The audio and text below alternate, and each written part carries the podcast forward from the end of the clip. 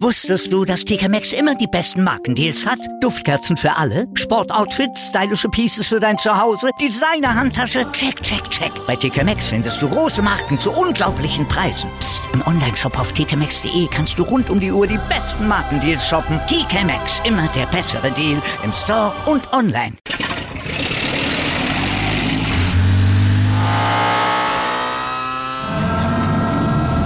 Von 0 auf 100.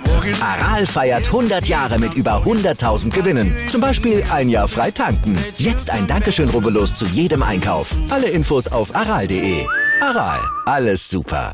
Der Big End Sports Podcast. Wissenswertes aus der Welt des Sports. Mit Patrick Hoch. Auf meinsportpodcast.de. Hallo, hier ist der Big End Sports Podcast. Heute mit Jörg Benner, Geschäftsführer des Deutschen Frisbee-Sportverbandes. Und äh, wir wollen heute über Ultimate Frisbee reden. Hallo. Sehr gute Idee, da freue ich mich drauf. Grüße dich. So, da wir ja schon mal über Disc Golf geredet haben und du mir da erklärt hast, mehr oder weniger, warum das nicht Frisbee Golf heißen darf, warum darf es Ultimate Frisbee heißen? Naja, gut, ich war das letzte Mal ja schon so ein bisschen darauf eingegangen, dass in Deutschland der markenrechtliche Schutz ähm, so nicht gegeben ist. Das heißt, wir dürften eigentlich weiterhin Ultimate Frisbee sagen. Es ist aber irgendwann auch ein bisschen dazu übergegangen worden, hauptsächlich nur Ultimate zu sagen. Im offiziellen Sport international heißt es Flying Disc, Ultimate Disc. Okay. Und was genau ist das? also reden wir doch von Ultimate Frisbee, denn das sind ja auch die äh, herkömmlich als Frisbee-Scheiben bekannten äh, Flugsportgeräte. Also diese Scheiben mit 175 Gramm und 28 Zentimeter Durchmesser. Da spielt man sich zu gegenseitig und die Grundbedingung ist, wer fängt, bleibt stehen, darf dann einen Sternschritt machen, ähnlich wie im Basketball und das Ziel des Spiels ist, durch Zupassen im Team gegen ein gegnerisches Team in einer Endzone zu fangen, von denen es zwei gibt am Ende eines Feldes. Also es ist so ein Endzonenspiel, ähnlich wie eben American Football oder Rugby, aber mit dem großen Unterschied, ich kann nicht mit dem Spielgerät in der Hand in die Endzone laufen, sondern ich muss es immer zupassen. Es geht, geht also immer um sozusagen Sender und Empfänger einer Scheibe und nur wer eben regelgerecht durch Zupassen in der Endzone fängt, erzielt einen Punkt für das Team. Okay, also ja, im Prinzip wie Football, das Ding muss fliegen, muss in der Endzone gefangen werden und dann gibt's Punkte. Ja, wir sind eben alle gleichzeitig immer auch sozusagen Werfende und Fangende. Also es gibt nicht so klassisch einen, eine Quarterback-Figur und, und, und mehrere Receiver, sondern ähm, natürlich gibt es Leute, die, die mehr die Scheiben verteilen und andere, die mehr sozusagen auf der läuferischen Seite unterwegs sind. Aber wir müssen uns eben stets freilaufen, weil da immer auch oder meistenteils eben eine sehr starke äh, Personendefense ist, eins gegen eins. Das heißt, ich muss mich eigentlich grundsätzlich freilaufen, um die Scheibe zugepasst zu bekommen. Und im Erwachsenenbereich wird sieben gegen sieben gespielt. Ähm, und nach jedem Punkt können beliebig viele, also alle Spielenden ausgewechselt werden. Ähm, das heißt, so ein kompetitiver Teamkader hat schon mal ähm, mehr oder bis zu 20 oder sogar eben noch mehr Athletinnen, die in einem Team zusammenspielen. Und im Top-Level-Bereich wird dann tatsächlich auch unterschieden zwischen Offense-Line und Defense-Line, also Spezialistinnen, die äh, dann eben das eine bevorzugt spielen. Die Offense ist sozusagen die Kür. Ähm, nee, Entschuldigung, das ist die Pflicht, dass ich meinen Punkt mache und die Defense wäre dann die Kür, dass ich die Scheibe sozusagen abhole oder ähm, unterbreche, den Flug der Scheibe unterbreche, so dass es dann einen sogenannten Turnover gibt. Das heißt, ich dann, äh, obwohl die anderen eigentlich Scheibenbesitz hatten, meinerseits mit meinem Team Scheibenbesitz bekomme und das ist dann so wie im Tennis im Prinzip ein Break-Punkt. Wenn ich dann schaffe, mich eben um einen Punkt mehr zu distanzieren, jedes Spiel geht üblicherweise auf 15 Punkte, manchmal auch nur auf 13 Punkte. Und äh, das geht halt häufig wirklich bis zum allerletzten Punkt, wenn es dann 14 beide steht, dass der letzte Punkt entscheiden muss. Und es, es ist also sehr viel Action, sehr viel Lauferei, Springen nach der Scheibe, Luftduelle, ähm, Täuschbewegungen beim Werfen, aber eben auch beim Laufen. Das ist so ein bisschen wie im Basketball, auch was die Laufwege betrifft, aber auf weitere Distanzen, weil das Feld eben im Erwachsenenbereich 100 Meter lang ist, also so lang wie ein Fußballfeld, aber ungefähr nur halb so breit, also 37 Meter in der Breite. Also ein sehr äh, sozusagen vertikal laufender Sport. Äh, es geht immer weg von der Scheibe in die Tiefe. Kriege ich das, den tiefen Pass oder ich, ich mache einen, einen, harten Cut, also einen Richtungswechsel und komme wieder zurück auf die Scheibe. Äh, so Comeback-Cuts gibt es ja auch im Basketball und auch dieses in den Lauf spielen ist ja typisch im Basketball und der Sternschritt erinnert auch daran. Also ist so eine Mixtur aus vielen Sportarten, aber eben ganz eigenständig, äh, insbesondere weil es eben mit dem Sportgerät äh, Sportflugscheibe funktioniert, also mit einer Frisbee-Scheibe. Sportflugscheibe, schönes Wort, schönes Wort für Frisbee. Ähm, aber du sagtest ja am Anfang, fängst das Ding und musst dann stehen bleiben, mehr oder weniger. Das wird ja motorisch, physikalisch ein bisschen schwierig, sofort stehen zu bleiben, ohne noch ein paar Schritte zu stolpern, zu laufen. Wie weit darfst du denn stolpern? Ich, ich darf so lange auslaufen, wie ich eben muss. Je schneller ich unterwegs war, desto länger dürfte der Bremsweg sein. Aber es, es steht in den Regeln tatsächlich äh, so schnell wie möglich. Es gibt eben eine Einschränkung, die lautet, ich darf beim Auslaufen nicht die Richtung ändern. Das heißt, ich darf nur geradlinig auslaufen und mir nicht irgendwie durch einen Bogen einen Vorteil verschaffen. Eine andere Regel ist, wenn ich beim Auslaufen über eine Linie stolpere oder wie auch immer, also die Auslinie, dann muss ich eben wieder zurück zu dem Punkt, wo die Auslinie war. Solange ich innen gefangen habe, ist das auch okay, dann darf ich auch innen weiterspielen. Und ähm, eine dritte Sache ist eben noch, äh, wenn es ums Weiterspielen geht, also ums unmittelbare Weiterspielen, dann muss ich das tun vor dem dritten Bodenkontakt. Ansonsten muss ich eben erst stehen bleiben, mein sozusagen äh, Standbein, den, den Pivotpunkt definieren und dann kann ich darüber den Sternschritt machen, nach vorne, nach hinten, Vorhandseite, Rückhandseite.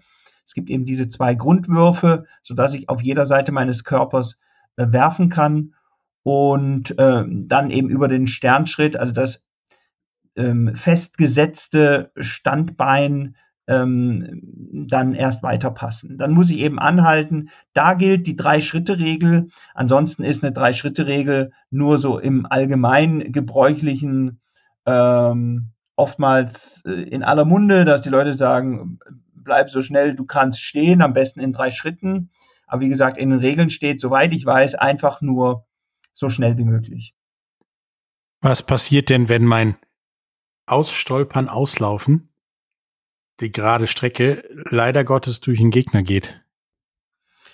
Naja, also das ist ja noch eine weitere Besonderheit im Ultimate Frisbee, dass die Spielenden alles selbst regulieren. Und das ist ja auch eine, eine große Herausforderung. Ähm, dafür haben wir den Begriff des Spirit of the Game.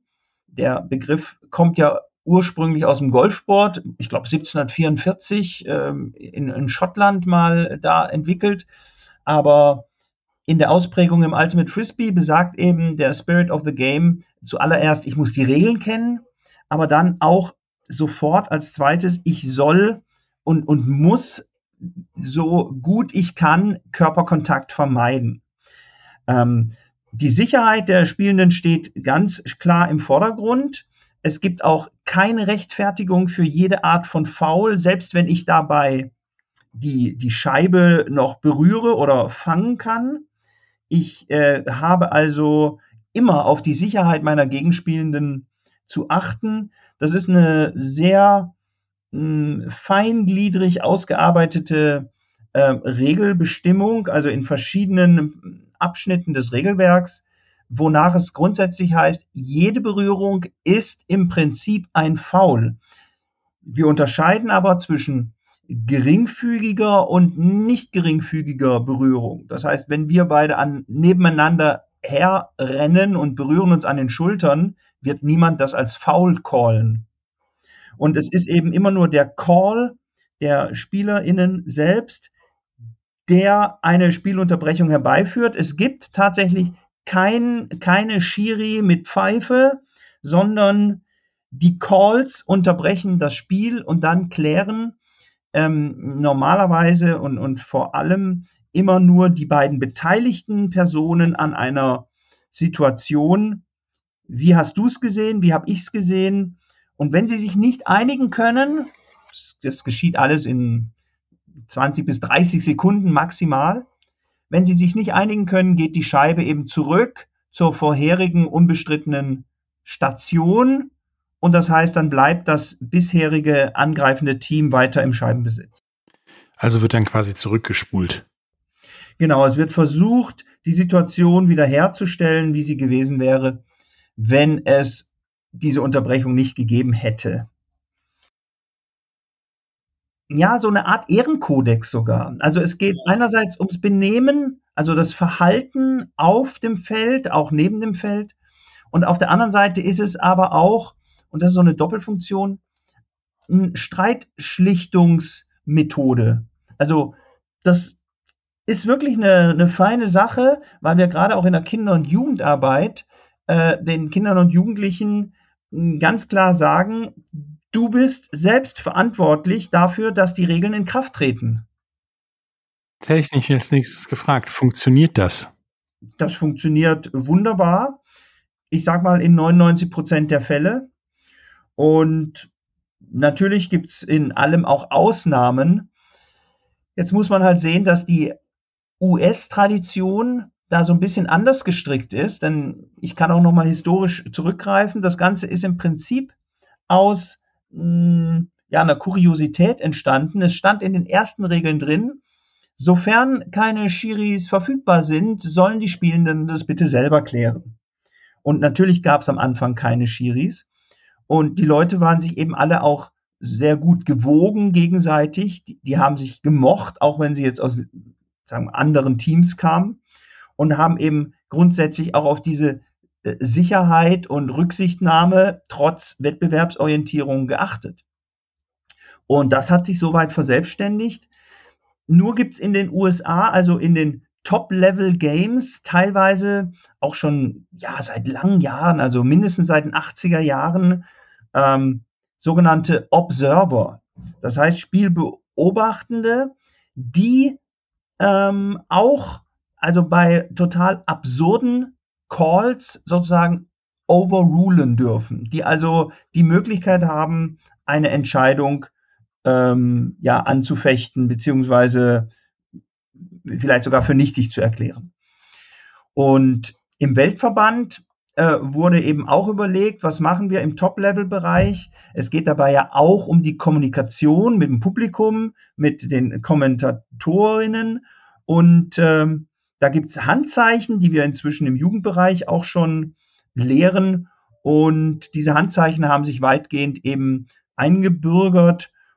Und ähm, vom Weltflugscheibenverband, also die World Flying Disc Federation, die hat sogenannte Game Advisor, also nur beratende Personen eingeführt, die entweder bei Regelfragen nochmal dazukommen können und sagen, so und so ist die Regel, die aber auch äh, darauf hinweisen können, eure Zeit zur Einigung ist jetzt abgelaufen, bitte kommt zum Schluss, was machen wir?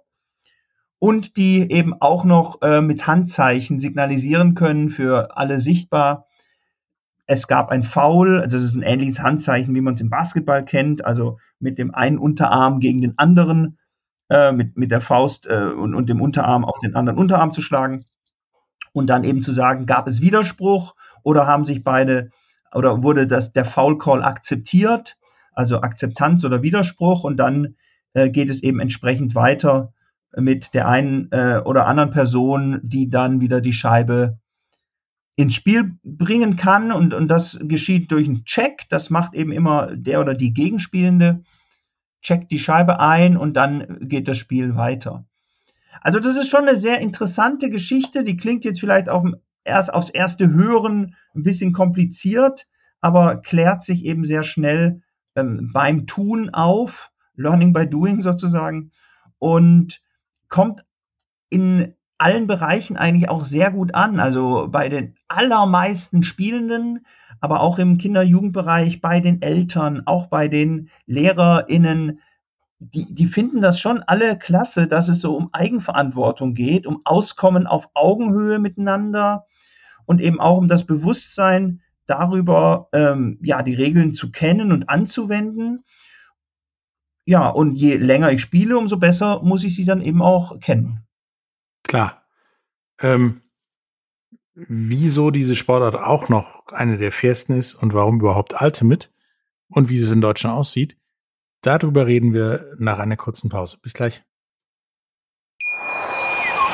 Wusstest du, dass TK Maxx immer die besten Markendeals hat? Duftkerzen für alle, Sportoutfits, stylische Pieces für dein Zuhause, Designer-Handtasche, check, check, check. Bei TK Maxx findest du große Marken zu unglaublichen Preisen. Psst. im Onlineshop auf tkmaxx.de kannst du rund um die Uhr die besten Markendeals shoppen. TK Maxx, immer der bessere Deal im Store und online. Wieder live von ihrem Toyota-Partner mit diesem Leasing-Auftakt. Der neue Toyota Jahreshybrid. Ab 179 Euro im Monat. Ohne Anzahlung. Seine Sicherheitsassistenten laufen mit und ja, ab ins Netz mit voller Konnektivität. Auch am Start die Toyota Team Deutschland Sondermodelle. Ohne Anzahlung geht's in die nächste Runde. Jetzt los sprinten zu Ihrem Toyota-Partner.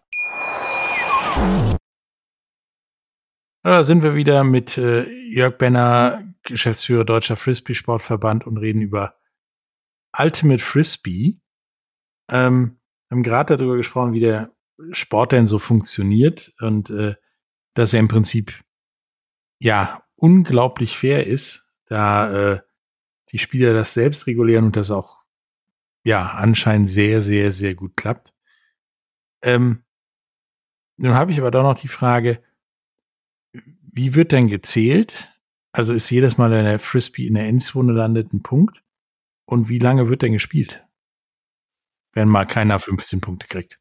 Genau, eine gefangene Scheibe ist eben grundsätzlich ein Punkt in der Endzone. Dann wechselt immer auch die Spielrichtung. Das heißt, das Team, was gepunktet hat, bleibt dann in dieser Endzone und formiert sich mit sieben Leuten neu. Die anderen gehen auf die andere Seite und, und stellen wieder ihrerseits eine angreifende Linie auf, äh, um, um dann wieder versuchen zu punkten.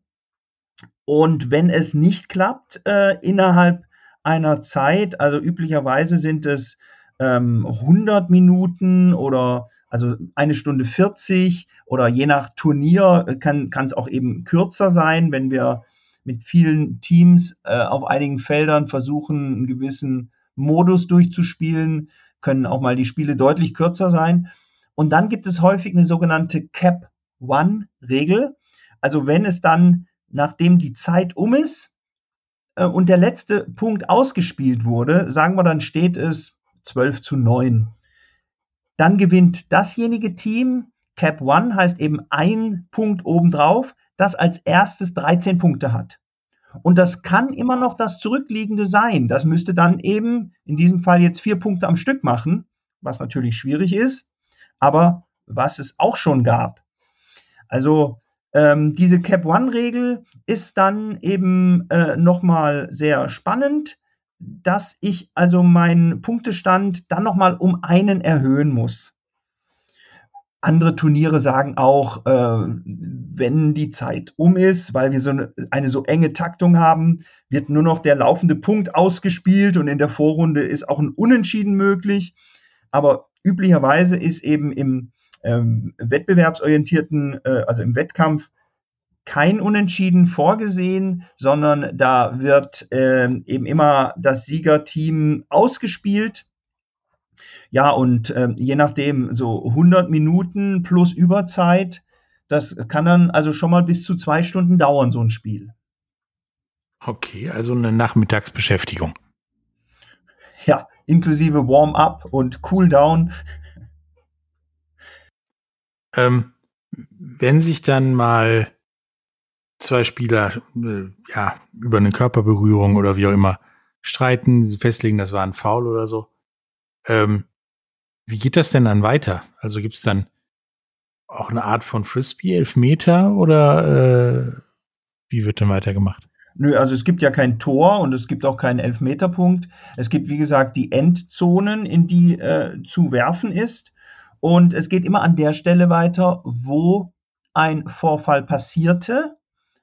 Oder aber, äh, wenn es eben die Regelung dann vorsieht, dass die Scheibe zurückgehen soll, geht es eben bei der vorherigen Wurfstation zurück. Das heißt, alle Spielenden gehen wieder dahin, wo sie ungefähr waren, mit ähm, also dem angreifenden und dem verteidigenden Team.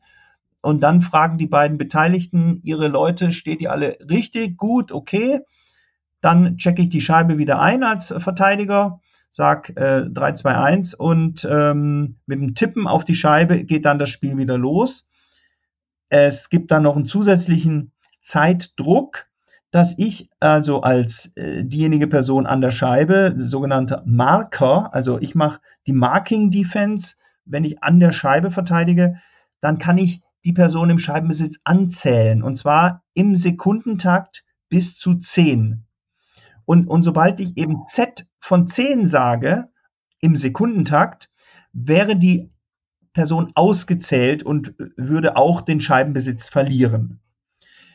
Das, das ist natürlich so eine Geschichte, dass da manche deutlich zu schnell zählen dann kann man dem widersprechen und sagen, das war zu schnell gezählt, dann muss ich wieder zwei zurückgehen und äh, das sind dann so Feinheiten, aber dieses Anzählen spielt eben auch noch eine Rolle, was jetzt die Zeit betrifft. Hat also einen gewissen Situationsdruck. Ich, ich muss innerhalb von zehn Sekunden weiterspielen und dadurch ergibt sich eben immer auch ein ziemlich guter Flow. Also es passiert immer sehr viel auf dem Platz und ähm, um, um nochmal auf äh, den Spitzenleistungsbereich äh, zu kommen, da kann es tatsächlich so sein, dass ein Turnover, eine verlorene Scheibe äh, und ein erzielter Breakpunkt über Sieg und Niederlage entscheiden kann. Okay. Hört sich sehr, sehr, sehr, sehr spannend. Ähm, und vor allen Dingen hört es sich sehr danach an, wie im Prinzip jeder, du und ich, im Hinterhof auf der Straße unserer Sportart frönen und kicken und uns dann kurz drüber unterhalten, ob das jetzt ein Foul war oder ein Tor oder nicht. Nur auf ja, Leistungssportebene gehoben und den Schiedsrichter einfach nie erfunden oder eingesetzt. Na gut, also ich war auch schon auf Schiedsrichterinnen-Tagungen oder habe eben auch schon mit anderen SportfunktionärInnen gesprochen. Die sagen dann auch immer, das ist aber echt interessant. Könnten wir das nicht auch mal versuchen? Und gerade im, im Deutschen Fußballbund gibt es ja durchaus auch Bestrebungen mit, mit einer sogenannten Fairplay League, ähm, dass da also die SpielerInnen teilweise selber entscheiden sollen über Einwurf oder Eckball oder Abstoß. Und ja, also ich, ich sage immer, es gibt eben gewisse Bedingungen, ähm, Regelkenntnis ist das eine, die Rücksichtnahme sozusagen auf körperliche Unversehrtheit, also nach dem altbekannten Motto, was du nicht willst, dass man dir tu, das füge auch keinem anderen zu. Und außerdem eben auch ja so ein gewisser Respekt im Sinne von Rücksichtnahme. Ähm, ja, wir wollen ja beide das Gleiche. Du willst gewinnen, ich will gewinnen. Dann schauen wir halt mal, wer im sportlichen Wettkampf da besser ist. Und es ist halt so ein bisschen vielleicht auch eine, eine Frage der Haltung oder auch eine Frage der Kultur, mit der ich mich dann entweder wohlfühle oder eben nicht. Ähm, weißt du, ich, ich finde ja alle anderen Sportarten auch toll, aber mich hat halt gerade im Ultimate Frisbee auch genau das begeistert, dass äh, es hier so ein Miteinander ist, trotz auch des Gegeneinanders. Ich meine, natürlich, man weiß aus anderen Sportarten, dass die Teams hinterher auch zusammen feiern, und das finde ich gehört ja auch dazu. Aber halt auch auf dem Feld kann ich durchaus eine, eine, eine Wahnsinnsleistung meines Gegenspielers beklatschen, wenn der die Scheibe fängt und einen Punkt macht mit einem Wahnsinns-Layout, also einem Sprung, einem Hechtsprung nach der Scheibe und ich hätte nie mehr gedacht, dass der die noch kriegt, dann kann ich da doch Respekt zollen und sagen, ey, super Catch, ähm, stark gemacht. Und ähm, obwohl er den Punkt gemacht hat, äh, kann ich das doch trotzdem gut finden. Ja, es ist alles eine Frage der Sozialisation und Erziehung. Es gibt dann Leute, die reagieren darauf, dass beim nächsten Kontakt kracht. Ne? Ähm, deswegen finde ich das, was ihr da macht in Sachen Fairplay, ganz weit vorne. Ähm, wie läuft denn das in Deutschland? Also es gibt ja wohl auch ähm, Indoor- und Beach-Varianten vom Ultimate Frisbee. Ähm, das mit dem Fußballfeld vielleicht ein bisschen schwierig, Indoor und am Beach auch. Ähm, wie weit verbreitet ist denn das Ultimate Frisbee in Deutschland? Naja gut, ähm, wir ähm, reden ja über ähm, rund ähm, 8000 Mitglieder im Deutschen Frisbee-Sportverband. Davon sind rund drei Viertel eben Ultimate-Spielende. Reden wir also ungefähr von 6000 im Verband. Ähm, wir wissen jetzt, dass äh, auch während Corona-Zeiten in wahnsinnig vielen Schulen auch äh, Frisbee-Scheibensätze ähm, bestellt und eingesetzt wurden, weil es eben auch auf Distanz möglich ist, miteinander zu werfen. Ähm, der Frisbee-Sport ist teilweise auch in den Schulcurriculi, Curriculae, ich weiß es nicht, wie es heißt, also in den Lehrplänen der verschiedenen Lehrpläne, genau. Genau, äh, mit drin für den Sportunterricht, wird also explizit dann auch genannt. Und die Verbreitung, ähm, ja, wir reden so über rund 150 Vereine, die, äh, in denen in Deutschland Ultimate gespielt wird, die also auch Mitglied über Landesverbände äh, im, im Deutschen Frisbee-Sportverband sind. Und wir haben eben Meisterschaften Indoor, Outdoor und Beach. Und das dann für äh, Kinder und Jugendliche. Bei ähm, Kindern sind wir in, in Dreierschritten noch unterwegs. Also da starten wir jetzt auch so im Bereich U11, U12, weil es immer mehr äh, tatsächlich auch äh, Kinder im Grundschulalter gibt, die den Sport betreiben. Dann gehen wir auf U14, U17, U20. Entsprechend gibt's dann eben auch Nationalteams ab U17, U20 und dann U24 äh, als Schnittstelle zu den Erwachsenen. Und dann gibt's eben äh, neben den Single-Gender-Varianten, also Frauen und Männer, die wird eigentlich als offene Division bezeichnet weil in der offenen Division ähm, eben auch Frauen, äh, junge, alte, diverse, äh, alle Menschen eben mitspielen können. Und daneben gibt's noch ähm, vorgeschrieben mit drei Männern, vier Frauen oder drei Frauen und vier Männern auch eine Mixed-Division. Ähm, und das eben auch in den verschiedenen Altersklassen, dann bei den Erwachsenen, bei den Masters, das ist dann bei den äh, ja, äh, Männern schon ab 33, bei den Frauen ab 30, Grandmasters ab 40, ähm, Great Grandmasters ab 50 und, und Senior Grandmasters, frag mich nicht, bis hin zu Legenden. Also wer dann immer noch äh, im, im Teamsport, also einen Laufsport betreiben möchte, hat immer die Möglichkeit, gerade ältere Semester dann gerne auch auf Sand, weil es dann eben nochmal eine, eine Runde relaxter ist und äh, ein Feeling wie Urlaub dabei. Ja, und auch der Weltverband hat gerade erst jüngst zum Beispiel ein neues Format ähm, zum Testen ausgerufen, dass 4 gegen 4 gespielt werden könnte, auch, auch im kompetitiven Bereich. Und okay, also es gibt einfach sehr viele Möglichkeiten zu spielen. Und das Schöne ist auch im reinen Freizeitbereich finden sich, wenn wir aus einer Gruppe von Leuten zwei Teams einteilen, es finden sich eben immer passende Matches von Gegenspielenden. Da, da können dann die ganz Kleinen gegeneinander spielen oder die ganz Jungen und die ganz äh, äh, Älteren. Und ähm, da finden sich eben immer passende ja, Matchups oder Gegenspielende, die sich dann eben auch äh, gegenseitig herausfordern können in den Laufwegen um die Scheibe? Ähm, bevor wir zum Ende kommen, habe ich noch zwei Dinge. Zum einen, was möchtest du unseren Zuhörern sagen, wie sie an Ultimate Frisbee kommen oder wenn es um Ultimate Frisbee geht? Also wer sich für Ultimate Frisbee interessiert, kann äh, sich gerne informieren auf unserer Verbandsseite frisbeesportverband.de oder eben ähm, mal über Recherche im Internet ähm, schauen, ob es da einen Verein gibt im, in der eigenen Stadt oder im Umfeld oder eventuell, ob es da auch äh, Schulen gibt oder an Universitäten wird es eben auch sehr häufig angeboten, wo wir mal mitspielen können. Daneben wird es ja häufig auch in Parks gespielt. Ansonsten einfach mal selber mit einer Scheibe ähm, in den Park gehen und ähm, Gleichgesinnte suchen und finden.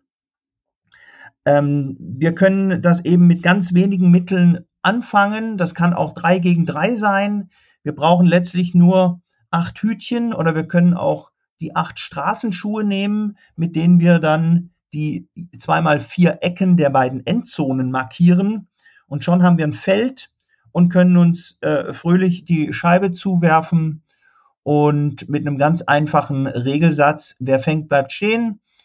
Ähm, wir versuchen in der Endzone zu fangen und machen damit einen Punkt. Ähm, schon selber Ultimate spielen.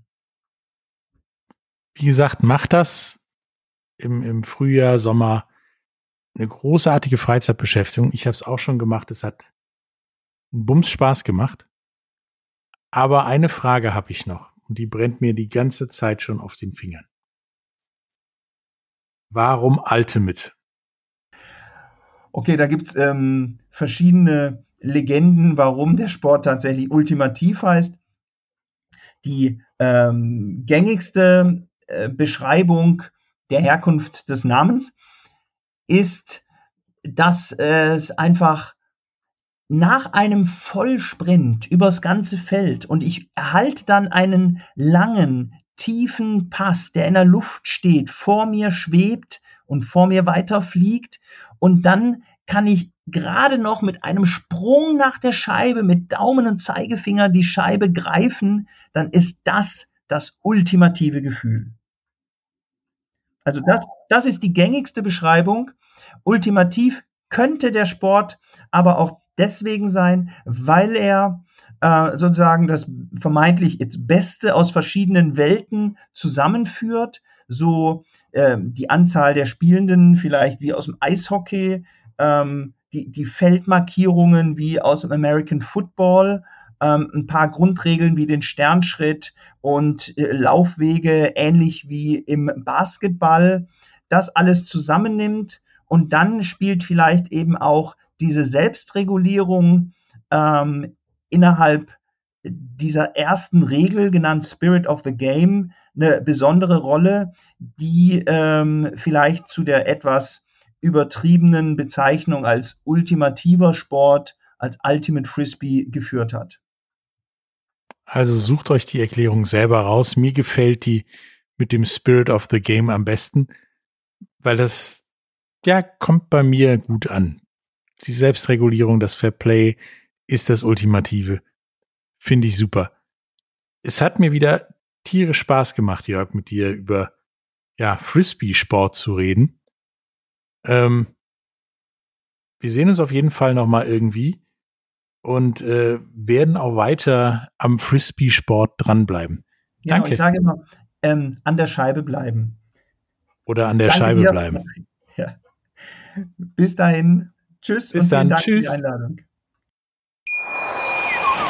Wieder live von Ihrem Toyota-Partner mit diesem Leasing-Auftakt. Der neue Toyota Jahreshybrid. Ab 179 Euro im Monat. Ohne Anzahlung. Seine Sicherheitsassistenten laufen mit. Und ja, ab ins Netz mit voller Konnektivität. Auch am Start die Toyota Team Deutschland Sondermodelle. Ohne Anzahlung geht's in die nächste Runde. Jetzt los zu Ihrem Toyota-Partner.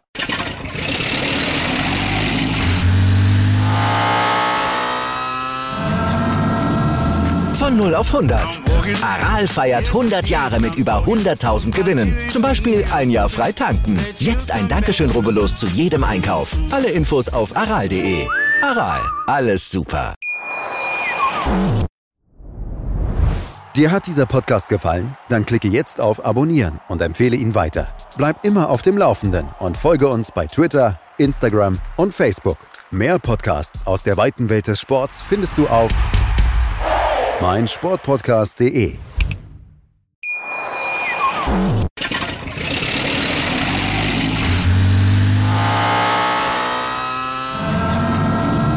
Von 0 auf 100. Aral feiert 100 Jahre mit über 100.000 Gewinnen. Zum Beispiel ein Jahr frei tanken. Jetzt ein Dankeschön, rubbellos zu jedem Einkauf. Alle Infos auf aral.de. Aral, alles super. Wie viele Kaffees waren es heute schon? Kaffee spielt im Leben vieler eine sehr große Rolle. Und das nicht nur zu Hause oder im Café, sondern auch am Arbeitsplatz. Dafür gibt es Lavazza Professional. Kaffee am Arbeitsplatz, der genauso lecker schmeckt wie in eurem Lieblingscafé. Die perfekte Kaffeelösung für jede Art von Unternehmen. Klein, mittel, groß. Ihr habt auf jeden Fall einen Kaffee, der schmeckt. Die richtige Motivation für eure Arbeitstage. Alle Infos zu Lavazza Professional findet ihr auf lavazzapro.de mit allen Kaffeelösungen für euer Büro. Ich habe mich natürlich schockverliebt, weil die war wirklich ganz, ganz klein. So begann die Mensch-Hund-Beziehung zwischen Christina und Tierschutzhund Frieda. Und wie es danach, nach dem ersten Moment der Verliebtheit, so weiterging und welche Klippen es danach zu umschiffen galt, das hört ihr in der neuen Ausgabe von Iswas Dog, dem Podcast für harmonische Mensch-Hund-Beziehungen. Iswas Dog? Mit Malte Asmus. Überall, wo es Podcasts gibt.